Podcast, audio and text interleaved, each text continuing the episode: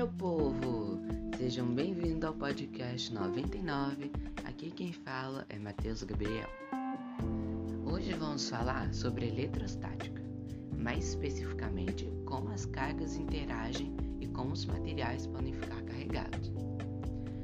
Bom, vamos começar pelo começo. A eletrostática é a parte da área da eletricidade que estuda as cargas elétricas sem movimento, ou seja, em estado de repouso.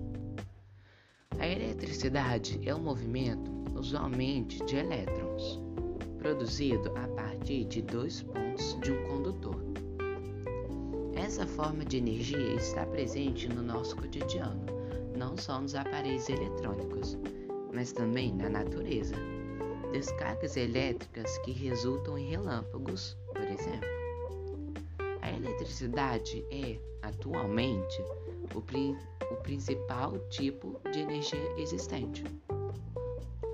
Condutores e isolantes são materiais elétricos que se comportam de maneiras opostas no que respeita à passagem de corrente elétrica.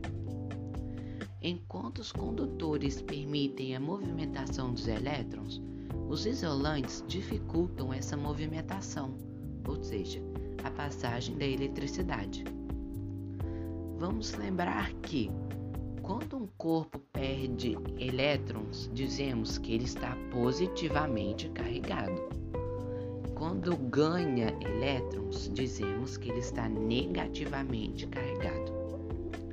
Quando o número de elétrons em um corpo é igual ao número de prótons, dizemos que o corpo está neutro.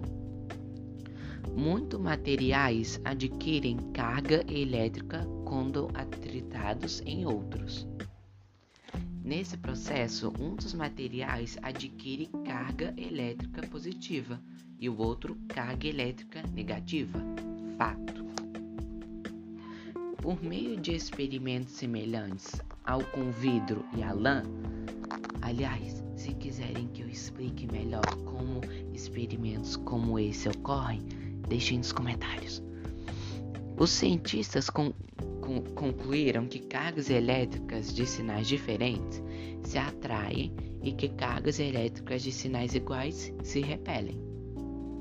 Quando vidro e lã são friccionados, passam a ter cargas elétricas de sinais diferentes e, portanto, passam a se atrair. Já os dois bastões de vidro, quando adquirem cargas elétricas de mesmo sinal, passam a se repelir. Bom, esse foi o episódio de hoje. Espero que tenham gostado, tirado suas dúvidas e até mais.